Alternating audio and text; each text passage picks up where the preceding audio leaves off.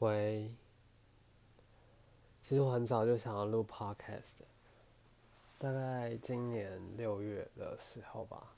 可是后来就一直没有去做，我也不要买什么器材之类，后来我就随便下载这个 app， 想说赶在2020年最后一天，还是多少录一下好。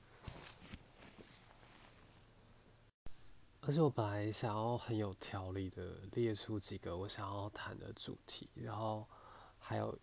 一条一条的信箱，再把一集完整的录出来，或是访问一些我认识的朋友。但我想说这一集就还是先随便闲聊好了，就从我为什么会开始接触瑜伽开始，或是后来怎么会去当瑜伽老师。刚开始我会去接触瑜伽，是因为我高中的时候约了一个炮友，然后他的身上有一些微血管的破裂在他那个肋骨的地方。那当时我很喜欢他，我就想我怎么样好像都没有办法深刻的在他的身上或心里留下一些什么的印记，或是一些伤痕也好。可是瑜伽这件事情居然就是让他的身体出现了一些，例如说像那个微血管的破裂，或是一些伤痕，或是一些改变。因为我觉得他的身体其实是蛮美的，有一些肌肉的线条，我其实也蛮想要成为那样的身体的。所以后来我反而不是从游泳或跑步开始我的身体训练，而是从瑜伽开始。那时候我高2快要高3，我就去报名了运动中心的瑜伽课程，想说一个礼拜花1个小时去上看瑜伽什么，反正上一期也不用投入太多，那你之后觉得不想要上就算了，就从那个时候开始，大概前1年都是一个礼拜上1个小时的那种瑜伽课。但我觉得我那时候遇到的老师其实是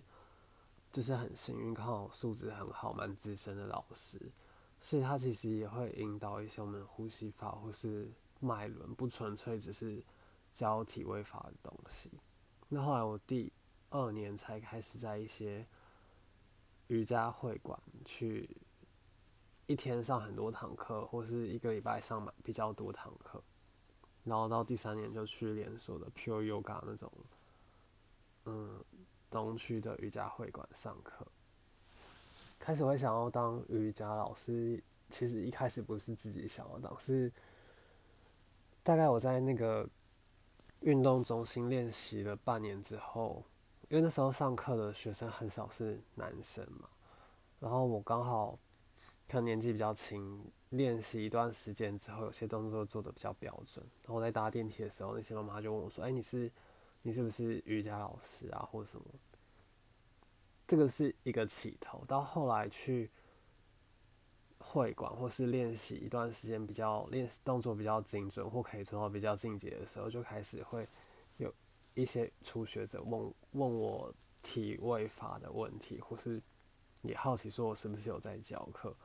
然后在 Pure 可能大概上个3年的课以后，觉得想要再上一些更进阶或是更有挑战性的东西之后，就遇到我现在练习的这个派别，然后就理所当然的去上瑜伽的师资培训。但我觉得其实这是一个蛮好的投资，因为有时候上课你不一定每天都可以练到你想练。假如说你今天就很想练后弯，然后你也花了45分钟或半个小时从家里出门，然后通勤去上课，那你可能到会馆，好，就是不要很雷，说什么突然换一个代课老师，但就是即使是你想要上课的那个老师，你可能还是当天他可能就教了一个前弯或是开髋或是扭转，就不是你想上的课，或是你最近想要练习的主题。那你就要每个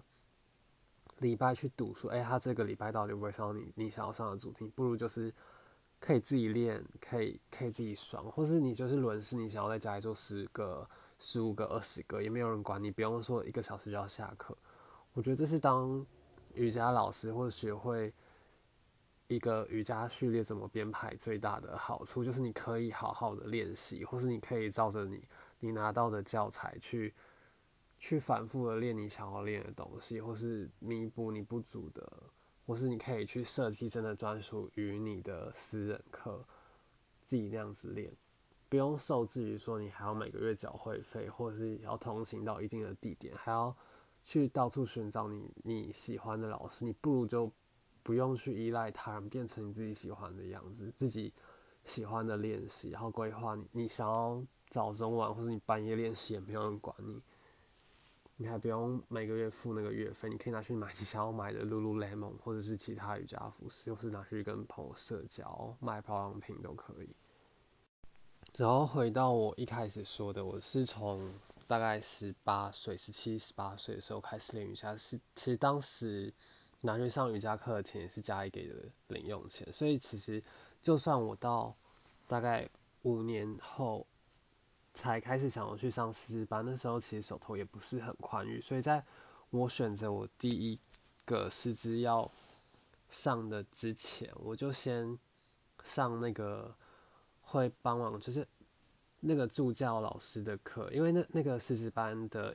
开课老师是一个外国人，那个助教老师他是练习这个派别也蛮资深的老师，所以我大概就想说，至少要理解说这个派别是在做什么的，或者是他们的逻辑是什么，我到底喜不喜欢这件事情。所以我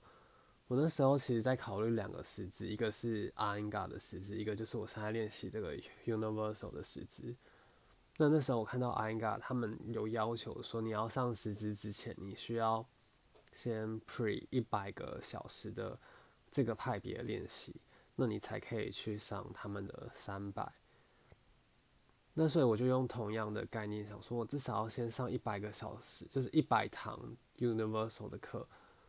我才要去考虑要不要投注这个10万或12万去上这个师资。所以在那个100个小时里面，我刚好就是看过老师去带领很多不同的序列，或这个序列的怎么起头跟怎么到达这个序列今天的主题，还有最后怎么去收尾。也就是因为这100个小时，所以我其实在师资培训的时候是蛮进入状况的。然后从上完那个师资班过不久就有教室找我代课，刚好朋友也有在，我师资班刚好有一些朋友，他们本来就有在在不同的会馆教课，他们就已经开始直接找我代课，所以我觉得其实师资班的确是一个算是蛮好的职业介绍什么，好像也不应该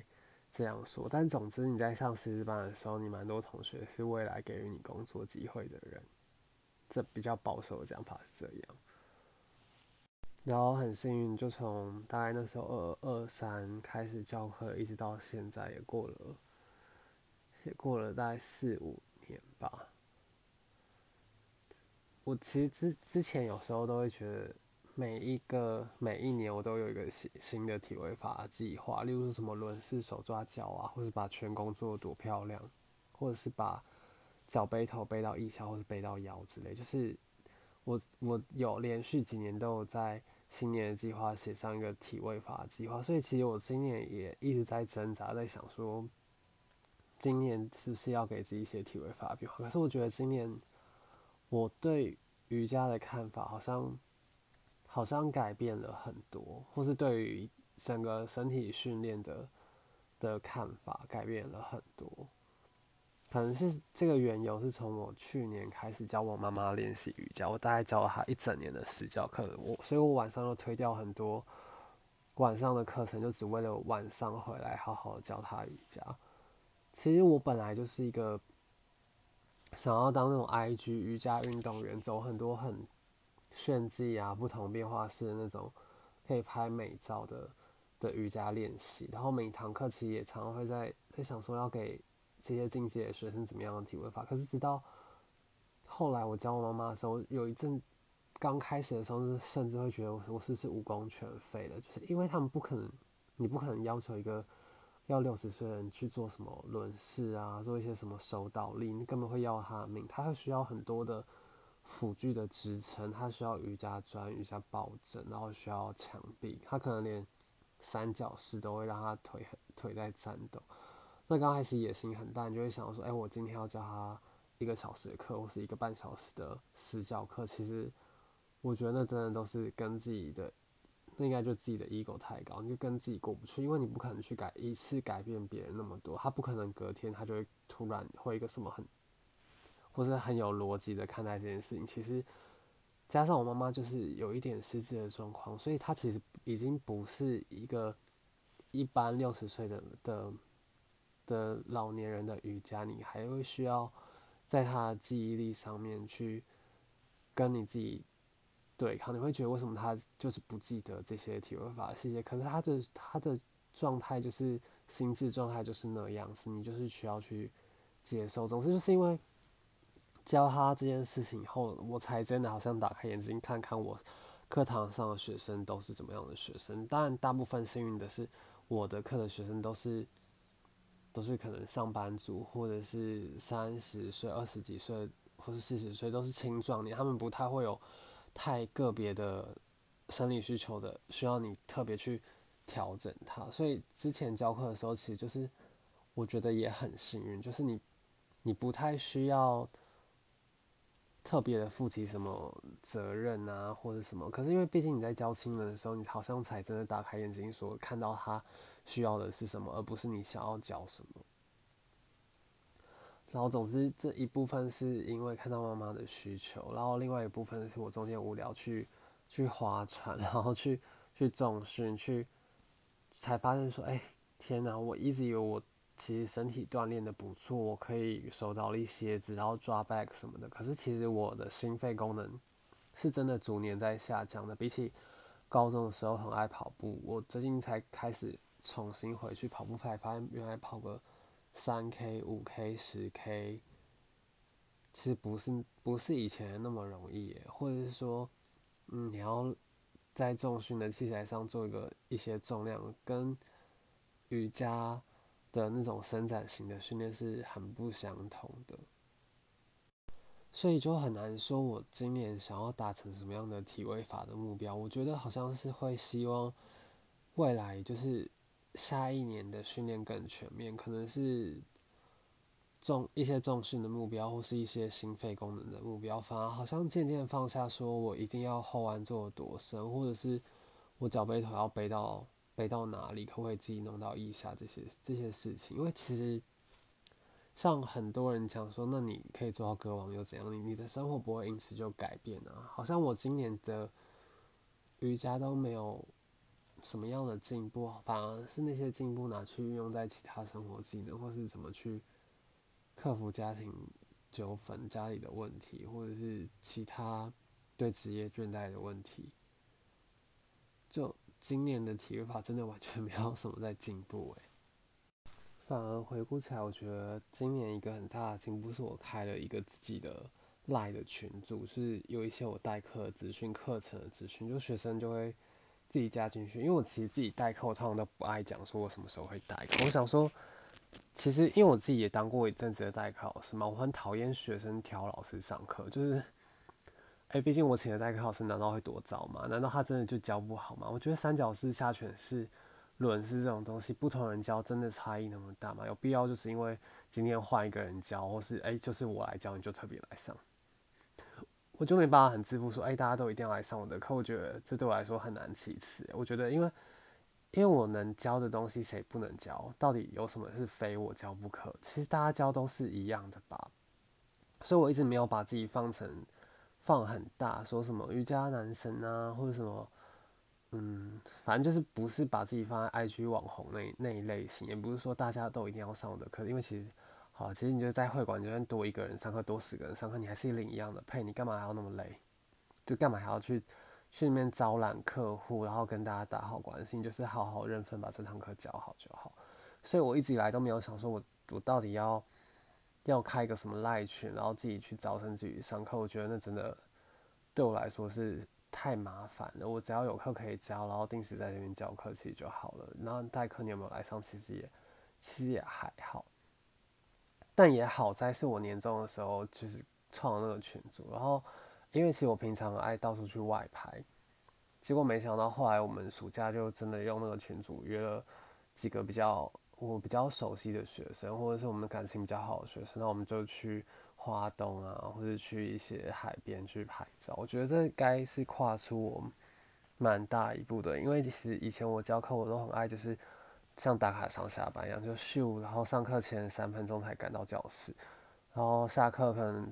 1-2分钟说好谢谢大家，大家再见，我就直接走了，就直接赶往下一个会馆教课。我就真的很把它当成一个工作在做。可是今年我好像才打开那个好奇心，算算也是第4、第5年了，就好像其实教这些课，然后遇到这些人，也是一个逐渐想把自己梳理开，或是跟自己过去，或是怎么跟人际交流，去慢慢的进展。从刚开始可能刚开始教课就是背对的学生，就像因为毕竟我是上很多舞蹈课，也是大学是舞蹈科系，就是很习惯老师是面对着镜子，然后我们都是看镜子里面的老师，所以有时候都是背对着学生教课，因为毕竟我们要做同一个方向。到后来比较习惯可以面对学生教课，然后真的好好的看每一个人，比如说看牛面试，大家每个人是怎么做，每个人真的有万万种不同的做法，然后你再从他们的做的没有那么正位的地方去给予细节，给予真的个别的口令，就是真的去打开眼睛看那些学生，或者是也会好奇说，怎么他可以在2点来，就平常下午2点来上这个课，才会好像真的教一段时间之后，我才真的有那个心理的余裕去有那个好奇心，好奇这个学生怎么会在这个时间来上课，他平常做什么样的职业。因为我之前一直以来都不会把学生当成我的人脉的资源，然后去好奇别人，或是好奇别人的资讯，甚至也没有想过可以变成朋友一起去吃饭什么的。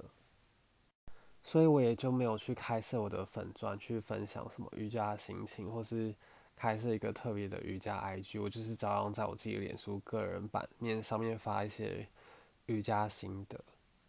但是我觉得我真的不是那种很正念的瑜伽老师，有时候我也会觉得说，我甚至今年有一度很自负的想说，其实就算我这一辈子没有遇到瑜伽，没有练个瑜伽10年，我可能也会在其他领域上面有所专精。就算没有瑜伽，我可能也有别的精神支柱。我觉得不只是我啦，我觉得好像其实对于我看待其他学生，有时候他们对一些体位法过意不去的时候，我都觉得说，其实也没有关系。其实你就算今年或是明年没有把这个东西练起来，这东西本来就是练一辈子，或是就算你这一辈子练不好它，你还是可以去做其他事情，并不会因为说你这个细节没有做到，然后就怎么样，你的人生就一个很大的缺憾啊。总之，我觉得好像今年对于看待瑜伽或是瑜伽教学，好像多了很多宽容性，可能也是因为我今年多了其他副业，所以瑜伽就相对不会是我所有的经济来源有关系吧。我甚至一度有想说，我干脆就从此就不要教瑜伽，就自己爽自己练就好了。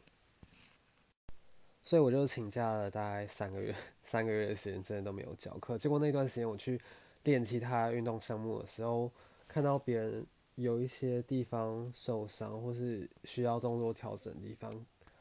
结果我就给予对方一些瑜伽的